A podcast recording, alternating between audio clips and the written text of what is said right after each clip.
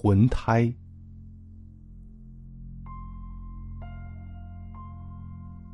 我陪薇薇去医院。她说最近胃不太好，连闻到香味儿，都有想吐的冲动。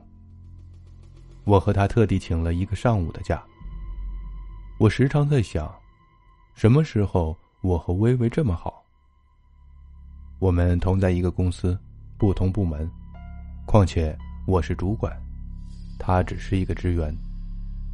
似乎是半年前的事了。半年前，薇薇的丈夫蒲青意外车祸身亡，他们共住的房子是租的。薇薇突然间没了立足。公司知道我单身一人住一套公寓，好心人将他的情况告诉了我，征求我的意见，看是否能让他租个房间。我想也没想就答应了，同时我说可以不交房租。一个星期后，薇薇搬了进来。我和薇薇正在候诊室，窗外就下着雨，薇薇一脸惆怅，没有言语。我不住的安慰她说：“没事儿的。”很快的，医生出来了，我们赶快迎了上去。医生，我的胃没事吧？薇薇问。没事，你的胃很正常。我和薇薇同时松了一口气。一颗挂住的心放了下来。不过，你的尿液检查报告显示了你怀孕了，小姐，要注意休息。医生温柔的吩咐。什么？我怀孕？微微顿时愣住，半晌不能反应过来。我急了，抢过话头：“医生，你一定是搞错了吧？这不可能，她丈夫去世了，我和她住在一起。”生活起居、上班下班，我们都在一起。她干过什么事儿，我都知道。她绝对不会做出对不起丈夫的事儿。我敢肯定没有错，而且我可以确定她怀孕的日子是上个月六号到七号。医生很冷静的回答。微微摇摇头说：“那肯定是错了，因为上个月六到七号，我例假。”他指了指我。他可以证明。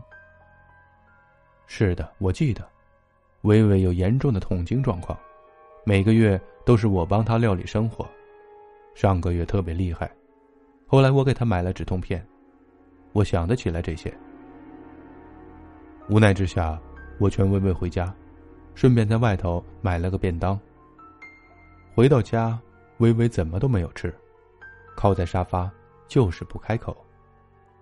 我知道他无奈，也委屈，盛了一碗饭，在他身边坐下说：“机器检验也有出错的时候，别想了，我相信你，快吃吧，下午还有工作呢。”微微点了点头，低头吃了几口，可是不久就被他剧烈的呕吐阻止。晚饭的时候，微微仍然没有摆脱呕吐的状况。这似乎就是怀孕的征兆，但是我仍然相信是她胃有毛病。可是我难免还是会过问，因为我担心是真的。于是，我拉她到我房间里坐着。微微，你听我说，你真的干过什么吗？微微摇了摇头。芬姐，你要相信我。可是你老是这样子，也不是办法呀。告诉我事情到底怎么回事？相信我，我替你保守秘密。真的，说吧。我尽力让他情绪稳定的告诉我。可是我真的没有。或许他真的没有，我责怪我的多心，但是我发现他这个月没有例假。我想起了上个月公司来了个日本客户。特别喜欢维维，还请他吃过饭。会不会是？算了，不想了。我停止思绪，相信了维维。就这样，半个月过去了，这个话题我们没有再提起。一天晚上，我的房门突然被敲响。芬姐，是我。维维颤抖的声音，进来吧，有什么事儿？我，我想说，孩子的事儿是是真的。微微的声音很弱。是谁的？微微，我理解你这半年来并不好过，我并不反对你的私生活，但是，如果你当我是朋友，是你的好大姐，你应该把事情告诉我才是。我说了，你会相信吗？你肯信吗？微微用试探的语气说：“我怎么会不信你呢？”笑话，说吧。我让他的头靠在我的肩膀。孩子是，是蒲青的。微微战战兢兢的说：“什么？蒲青？微微，到这个时候有什么可以瞒的呀？蒲青不是半年前就……这怎么可能呢？芬姐，真的。”我真的没有骗你。伟伟突然哭了起来。我知道我说的说不清，但是，真的是不清的呀。你记不记得上个月六号？上个月六号你不是例假吗？那天晚上你疼哭了，我给你吃了止痛片，我记得。后来，我。我回房看你的时候，你已经睡着了呀，搂着蒲青的照片，脸上挂着眼泪。嗯，是的。伟伟面无表情的应着。我梦见了蒲青。伟伟接着说：“因为以前在我最痛苦的时候，蒲青从来就没有离开，即便是他在很忙的时候，他都是以最快的时间内赶来。”他走了之后，我真的好想他。没有他的日子，我不知道怎么过。可是这些和你那些事儿有什么关系呢？我，我梦见蒲青，不是那么简单，因为在梦里，我和他做了。这是很正常的生理现象啊，又能证明什么？我觉得有点不可理喻。可是，可是，我醒来的时候，我全身赤裸，衣服都丢在了地板上，而且我身上有他的指甲的掐痕，脖子还有他轻轻咬过的牙印儿。我又羞又愧，觉得又有些不可思议。你要知道，我不可能咬到自己的脖子呀，而且我从不留指甲，身上的指甲痕从哪里来的？蒲青他才有留的呀，这些都可能是你自己做的，只是在梦里你不知道而已。我说道，我有些生气他的胡言乱语，我相信他是无可奈何才急的说胡话的。芬姐，你听我说好不好？伟伟哭得更厉害。芬姐，你知道吗？那天晚上，他在梦里告诉我，他以后都会来陪我，不会让我痛苦。而且真的，在以后的每天夜晚，他都会准时到我的梦里，和我。每次醒来，我都是全身赤裸，身上同样留下了掐痕。每天早晨，我都非常的失落。可是有一天，我梦见他陪我去妇科检查身体，普京告诉我，他终于给了我份大礼。弥补了结婚两年的空缺。哎，微微，我叹了口气。你听芬姐说一句，我理解你现在的心情，但是，你不能用你的梦来解释一切。我对你的诉说很不满意，但是，你又无法和我说清。芬姐，其实，在去医院之前。我去了，去了哪儿？我其实看过一次中医。那个老医生说，是喜脉。芬姐，中医有可能会看错，但是医院不可能会同时看错吧？如果真的这么巧，那再检查一次也好。昨天，我悄悄的到了医院里做了 B 超，通过了仪器，我清清楚楚的听到了胎儿的心跳，这是千真万确的。但是，医生和我一起看屏幕的时候，却怎么也看不到有孩子的样子。医生连连说奇怪，可是，我明白是怎么回事。我突然无话可说，我也只好问：“伟伟，接下来打算怎么做？”我不知道，我真的好怕。如果我把孩子生下来，那这个 B 超看不到样子的孩子，生下来会是什么样子的？如果我想拿掉他，可是医生怎么拿掉这个看不到却一天天在我肚子里长大的孩子呢？微微哭着说道：“没事的，微微。”我安慰着他。这个时候，我也不知道为他说什么，我的头脑也很混乱。我安顿他去睡觉，自己却失眠了。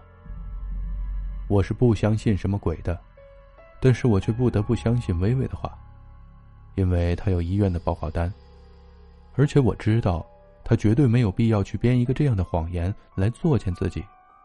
可是这一切，实在是让人难以置信。我似乎要去寻找。懂得这方面的人来帮忙。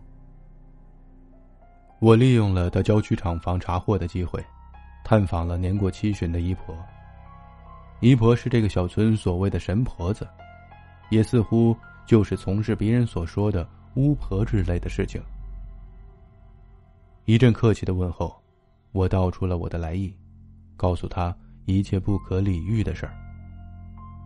姨婆的神情凝重起来，她一言不发。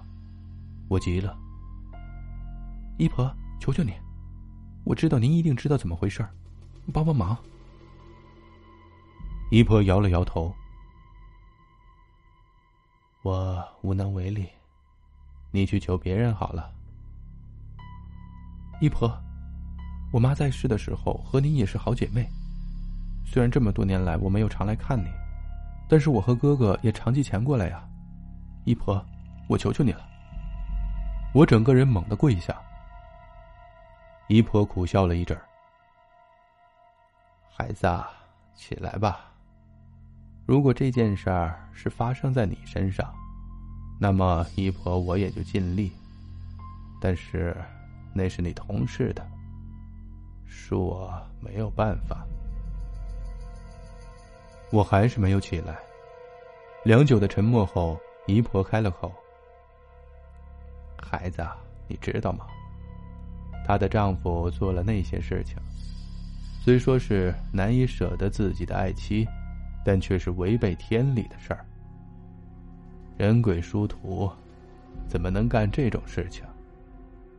你同事的肚子里是个魂胎，看不到的，但是却能感觉到。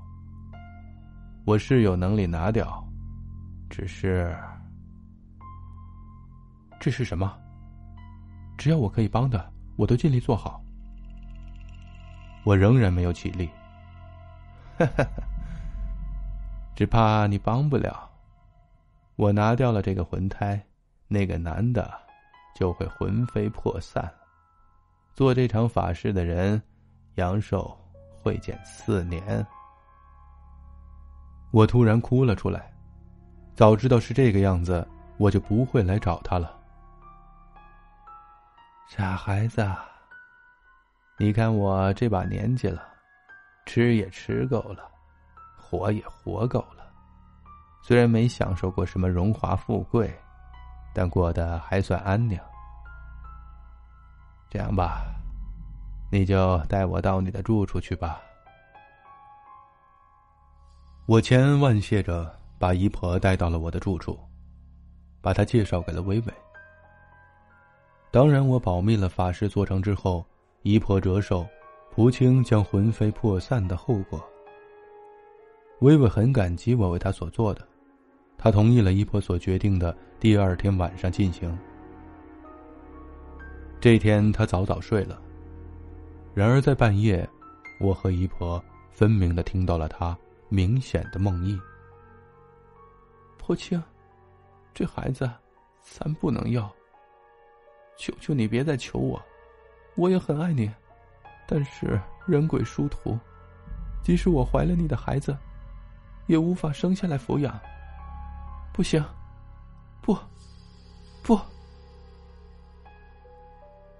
翌日，只见微微坐在床边，脸色苍白。我递了杯牛奶，他推开了，转身悠悠的对我说：“芬姐，你瞒了我些什么事儿？”我只能笑笑说：“没有啊。”你不要瞒我，我知道你都是为了我好，但是，我不想伤害了姨婆和蒲青。我顿时呆住了。你都知道了。昨晚，蒲青在梦里把一切都告诉了我。他说他对不起我，他只是舍不得我一个人在世上，所以晚上才会偷偷的和我约会。谁知他的冲动，又让我怀了孕。他很后悔，他本想保留这个魂胎，但是，如果我把他生下来，我就会死去。而那个孩子也不能在世间存活，只能去阴间。他不想害我，也不想连累其他人。微微说着，便大哭着扑到了我的怀里。我无奈的抚摸着他的头发。微微，事情到了这个时候，姨婆也答应了。你还年轻，将来还有很多事情等着你去做，你不能在这个时候放弃了。微微点了点头，一切就那样在晚上开始了。姨婆点燃了蜡烛，布好八卦阵，她让微微坐在阵中，口中念念有词。慢慢的，她上了香，祈求一切的安稳。忽然蜡烛灭了，不知从哪儿飘来一张白纸。姨婆把它点燃，烧成灰，放到杯子里，加了水。让微微喝下去。这些都是我在门缝里看到的，我不能进去。而后不久，我却听到了一声尖叫，是微微的。难道是？我不敢再看。同时，我又听到一声非人类所能发出的声音。不知什么时候，我昏睡在客厅的沙发上，等我醒来，已经是早晨。我起身走动，姨婆在一旁静静的坐着，微微嘴边带有鲜血，衣服上也都是血迹。微微，你没事吧？醒醒！我扑了过去。没事的，醒来就好了。姨婆轻轻的说着。谢谢姨婆。我感激的说。然后扶着他到我房间里去休息。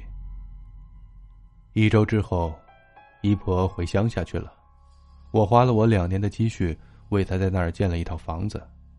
而后，我陪薇薇到医院检查，医生诊断没有怀孕。